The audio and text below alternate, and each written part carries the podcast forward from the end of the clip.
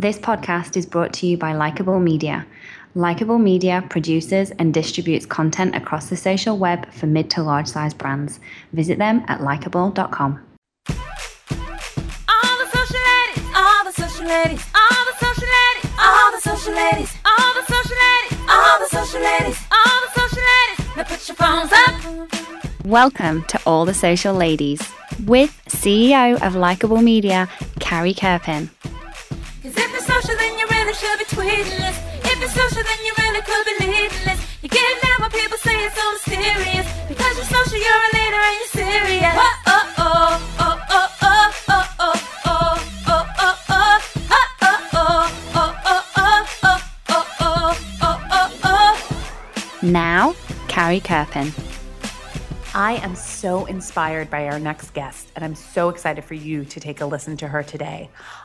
Ami Mather heads up marketing over at Honest Tea, which is part of the Coca Cola Company.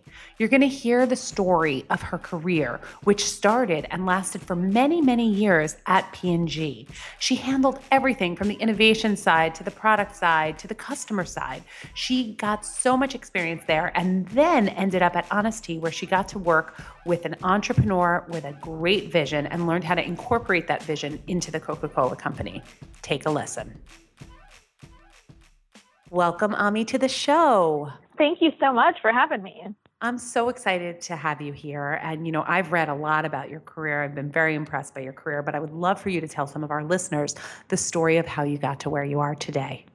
Absolutely. I um, wish I could tell you it was all planned, but it was completely all unplanned. And I've fallen into a job that I absolutely love and I'm very fortunate for all the experiences I've had. But it's funny, like I actually started my career at P&G. Um, and before that, I was pre-med and convinced I wanted to be a doctor and that is all I was going to do. But I hated doctors that didn't have like the real life business experience in terms of how to run a practice. And I said, you know what, let me just go test this out for a couple of years and I can always go back to med school and it's fine. And I feel like I've never turned back. I've never looked back. And so That is I- wild. Yeah, That's it is nuts. wild. So you wa- did you know what type of doctor you wanted to be?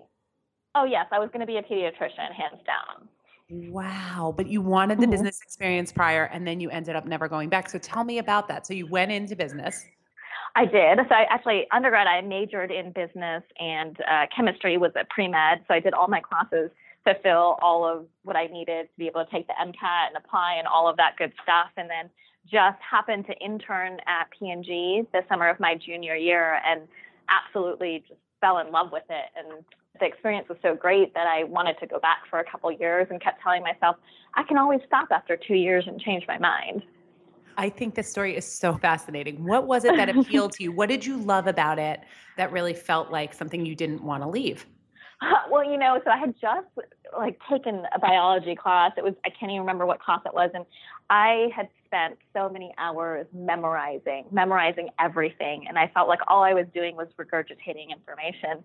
And I know that's not at all what medicine is all about, but uh, my internship was all about solving these problems, and it was very open ended, and I, I got to think very strategically about what I wanted to do and why I wanted to do it, and it just gave me this energy that I hadn't felt when I was sitting there with some of the books that I had and trying to figure out what I needed to learn in order to like, you know, regurgitate this information. And and I think that gave me so much freedom and energy that I couldn't resist not going back. I love it. It's like the interpreting of information versus the memorization of information. I, I love yes, that. exactly. I love it. Okay, so you got to P&G. Now you never want to leave. You're so happy.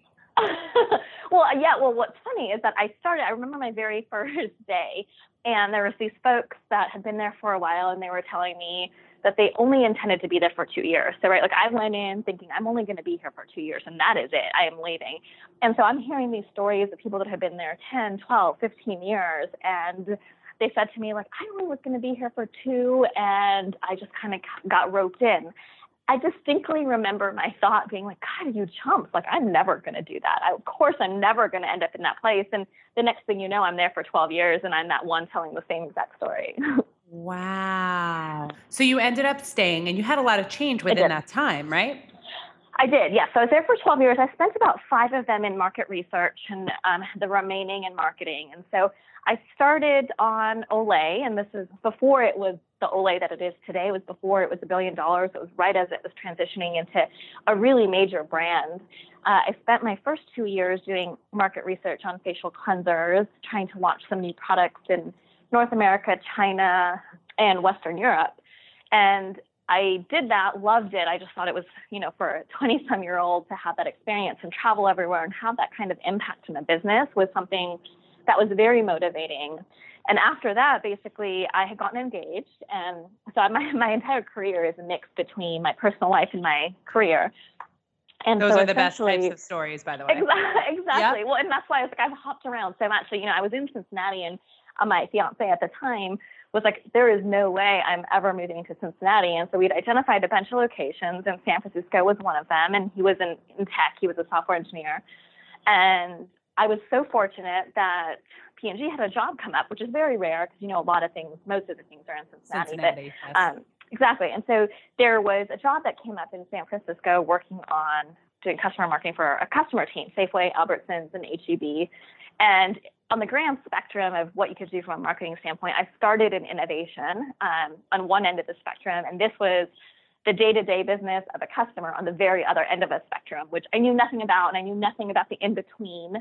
Um, I hadn't been working long enough, but it was definitely one of the best experiences that I've ever had that I never want to do again. So um, it sounds like something you just jumped. You just jumped into doing yes. it. Yes, absolutely. And I mean, I learned so much being on that customer team. I mean, we got to work with a lot of the senior managers that Safeway was undergoing this huge equity change at the time. Like I got opportunities at a really young point in my career um, with senior management that I never would have gotten. I I feel very fortunate. Um, mm. I feel like I learned how to present. I feel like I learned how to tell a story from pieces of data, like things that you could be taught in a classroom, but you never really excel at until you had the practice of doing it in real life. Absolutely.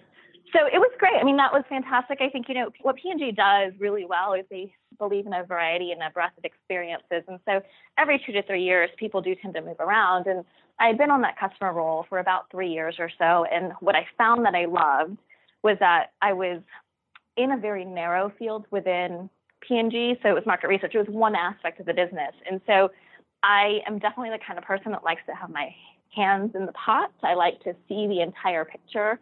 And that is what I got to do on that customer role. And so what I realized I wanted was I didn't want to just do market research. I actually wanted to be able to like see the entire picture and create the strategy and figure out what we wanted to do and make a decision, not just influence the decision. And so I decided to go into brand at the time, which was pretty unusual because typically, you know, brand only hires after you've got your MBA and I thought to myself, like, I could go back to get my MBA or I could go ahead and apply to brand here. And the reality was, if I went back to school, my ideal and dream job was going to be at P&G marketing. Right. And so I said, you know, why not? And I was, again, like fortunate enough. My husband and I wanted to move back to the East Coast. We grew up there. And I found this job to be an ABM or assistant brand manager on the cosmetics business. And I thought to myself, I was like, what girl doesn't want to do marketing for a cosmetics company? Like, it sounds of fantastic. Of yes. course. You know, it sounds just so glamorous. And actually, it was. I mean, it was one of my favorite assignments.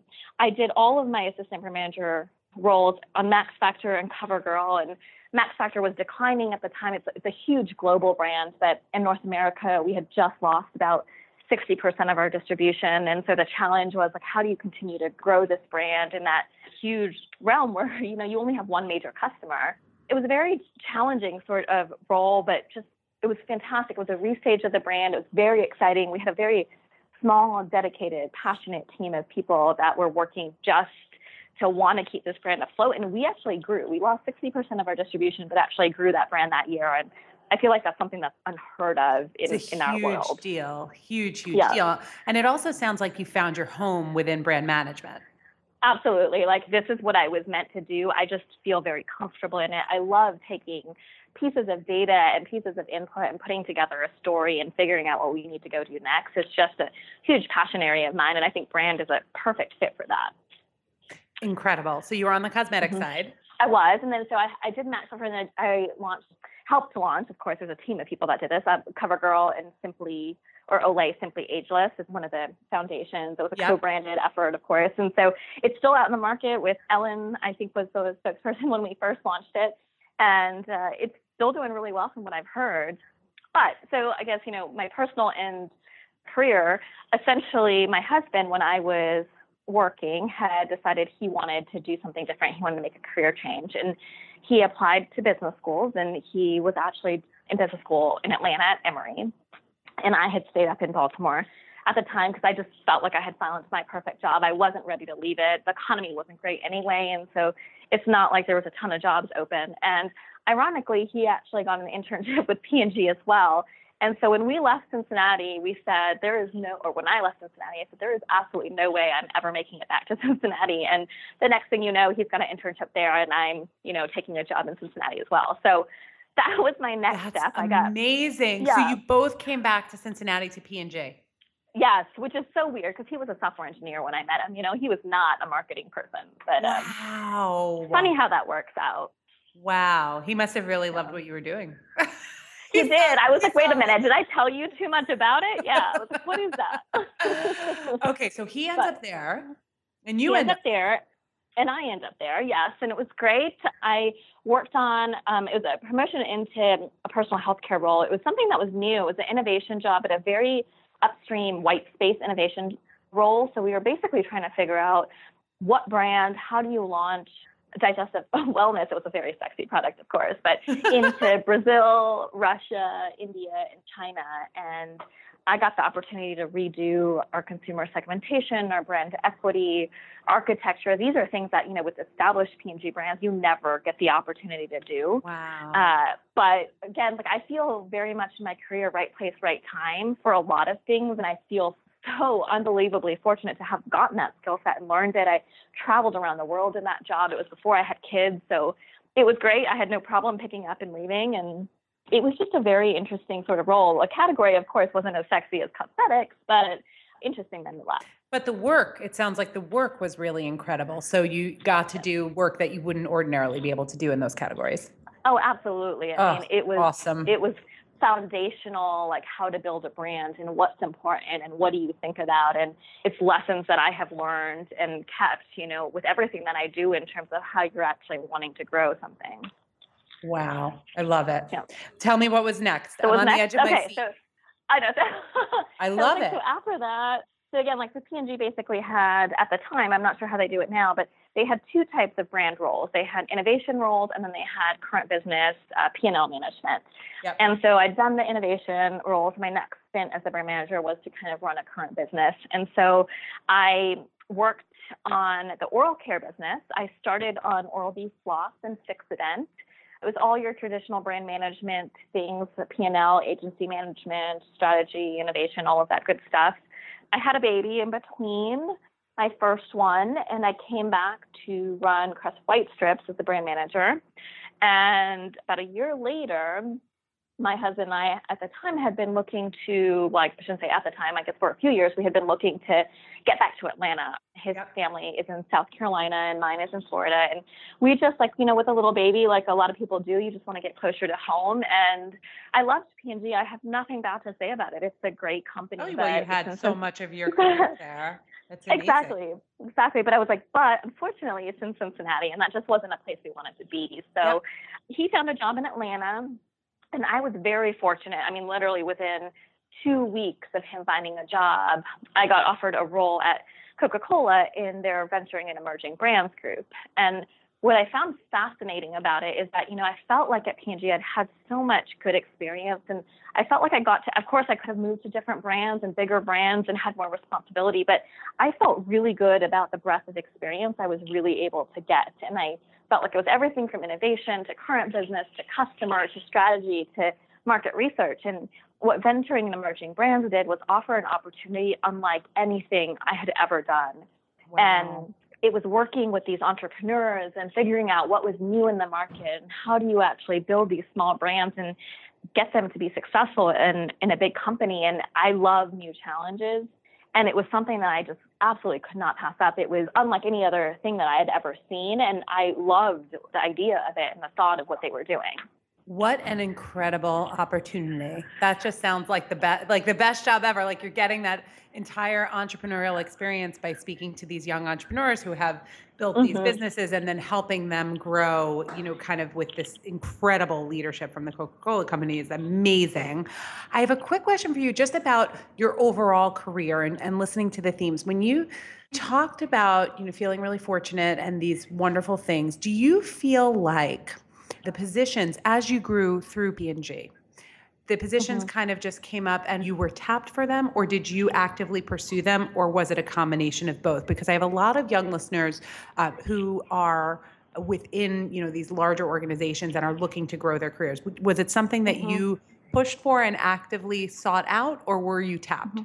Was it a combination I think it's a combination of both. I definitely, you know, have a, and I, I hate to throw this out a lot, but like I grew up in a very traditional Indian household and I was told, you know, you kind of wait and you don't really push and, and ask, you know, or rock the boat. But I think in the corporate world, that's just not the case. If you sit around and wait to get tapped for something, I think what's going to happen is you get frustrated as other people get opportunities that you know you could have gotten, or that you don't get. Like you know, people aren't mentors are a big thing. Like job advocacy is a big thing, and so I think that it was such a combination of me saying that I was ready to go, or that here's what I was looking for, and being very clear about that, as well as making sure I had the right networks that when things were available, that they were able to pull me.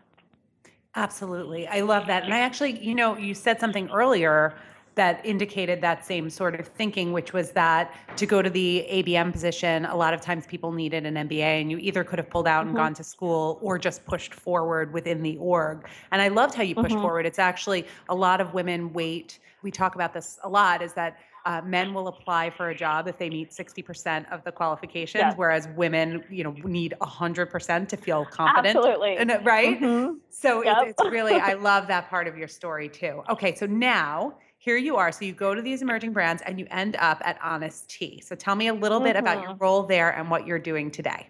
Sure thing. So I've been on the brand for four years since I've been at Coke, and my job was still, you know, brand manager or senior brand manager, whatever it was. But my initial real job, like what I did on a day-to-day basis, was really much more of a consultancy role. And so mm. the business operated out of Bethesda, Maryland. All of the cross-functionals and the founder were there. And so really, as I came on in Atlanta as part of Coke and not as Honest, I was much more of a, hey, here's some things you can think about. Like you had to develop those relationships and get people to maybe think differently. And this was a really hard lesson for me, right? Because like P&G essentially teaches you that brand is the center of the world and you just give your opinion and you state your opinion. And what I'm learning about a lot of these smaller brands, these entrepreneurial brands, is that you can't come in like that. Like you absolutely need to take the time to understand the culture and understand the people and understand why things operate the way they do. And that was a very hard lesson that I feel like I learned the first six months on the job, but it, a great one. And I, I wish someone would have told me that earlier. That I think that as you consult and as you put out your ideas, I think they have to be based in making sure that people feel like you hear them and you understand kind of the struggles that they've got. And so I spent probably the first like 18 months or so really doing more long term strategy, like where can Honest go?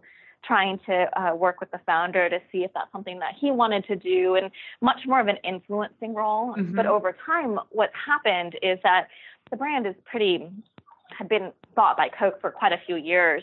And so I think it was at a point in time where we really needed to leverage the bigger system of Coke to grow the brand and to get more support. It couldn't just be very isolated and run in a very independent situation. Yes. And so I started as a founder, kind of was ready to move on to more of an advisory role. I got a lot more of the day to day responsibility of the brand, which is much more like my traditional brand management roles at P&G, but so much better. Like this is by far my most favorite job. I can't imagine leaving it, although I'm sure I, I, I will have to at some point, but I love it. It's, it's one of these things that has just such a great culture and such a unique spirit about the brand and having to work with people across Bethesda and Atlanta and it's be an entrepreneurial sort of environment within a big corporate culture and trying to bridge that. It's a very challenging job, but a very rewarding one and just I love working with people that are so passionate, and I think that's who I deal with on a day in and day out basis. I absolutely love this part of your story. And I know that Honest Tea has had a really interesting approach um, to their marketing efforts. In fact, I was looking at, Mm-hmm. was this the second year that you did it, the Refreshingly Honest campaign, or was this the first year? I feel like I saw it the year Mm-hmm. Yeah, we dabbled in it, I Yep. would say, last year. And we've had the tagline for a bit, but never really done anything with it other than use it as a tagline. And I think last year we started playing around with it, but we really had a true integrated campaign for the first time this year. So tell our listeners who may not have seen this incredible campaign a little bit about Refreshingly Honest and how that sort of tied into Honest Tea's social strategy as a whole.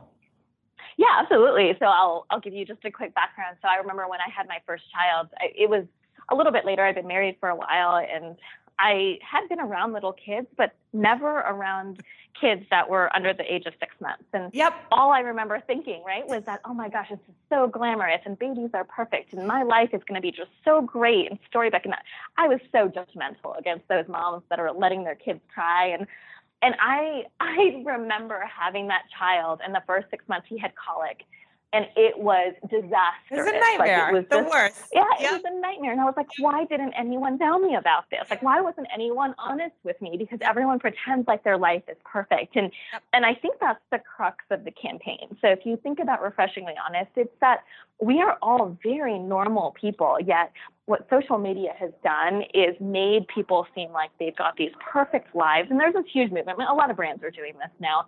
But I think if you look at like what our brand is all about, our brand is honest and our brand is about doing things that other people haven't been able to do before and being honest about them and using authenticity and real ingredients and all of that stuff. And we're like how do we translate that to the social world?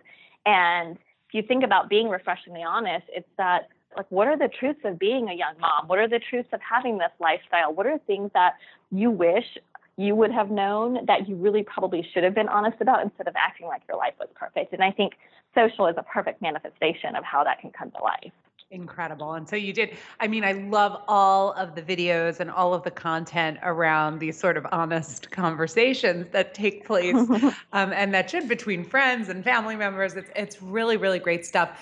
Tell me a little bit about when Honest Tea takes an approach to social. Um, what are you looking to achieve? Is this how do you measure the success of what you're doing in social? Is it reaching the right people? Is it engagement? Give me a little bit of what represents success to you. Yeah, I think we are learning. We're still a young brand, and I think I'm a big believer in testing and learning and dabbling and figuring out what works and trying to amplify that the, the next year. And so I'd say that ultimately, of course, our goal is to drive sales like any other brand. But if I Yep. think about from a social standpoint, I think engagement has really been key. Like, how many people can we get talking about this? Is our engagement up versus last year, or is it not? Are our impressions up versus last year? And and I think what we realize and are very honest, uh, no pun intended, actually, um, with ourselves with ourselves about is that we, because we're still a young brand, we don't have that network. We don't automatically have that following. And so, how do we really tap into people that believe the same things that we do in a very authentic way to leverage their network to get us our message out further? Absolutely. I love it. And I mean, tell me a little bit. I know um, that you mentioned that you're a mom of two and you Mhm. are, you know, kind of working in the marketing space for a long time. You've seen it change over time. You obviously work on a brand that's very entrenched in social and all of these things. How social, in terms of social media social, are you Uh-huh. when you get home? Like when you get home, do you want to shut it off? Are you on it? What's your network of choice? Tell me a little bit about your own personal social behaviors.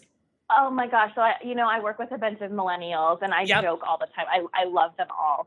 But I joke that I was like, I'm the old one. Like, what does this hashtag mean? And I, I never thought I'd be that person, but I am that person and it makes me feel so old. But I was with my nephews this weekend and I and it drives them crazy because it's with their friends. And I was like, guys, I'm on the Snapchat now. And so, you know, they just like roll their eyes. And but but in all seriousness, I I probably was a much bigger social media user when it first started. Yes. And I think, like many people, I just found myself scrolling with people's pictures. And I started like, I, I don't, I like basically cut off. And I think as I, our campaigns are much more social, I find myself wanting to learn a lot more. I'm on it but more from a brand standpoint versus like a personal usage standpoint. Yep. And it's definitely changed. I mean, with two little little kids that suck up all my time, I feel like my time is either work or it's them, and I have less time to kind of do some of the things that I had done before, and I, I'm actually pleasantly very okay with that.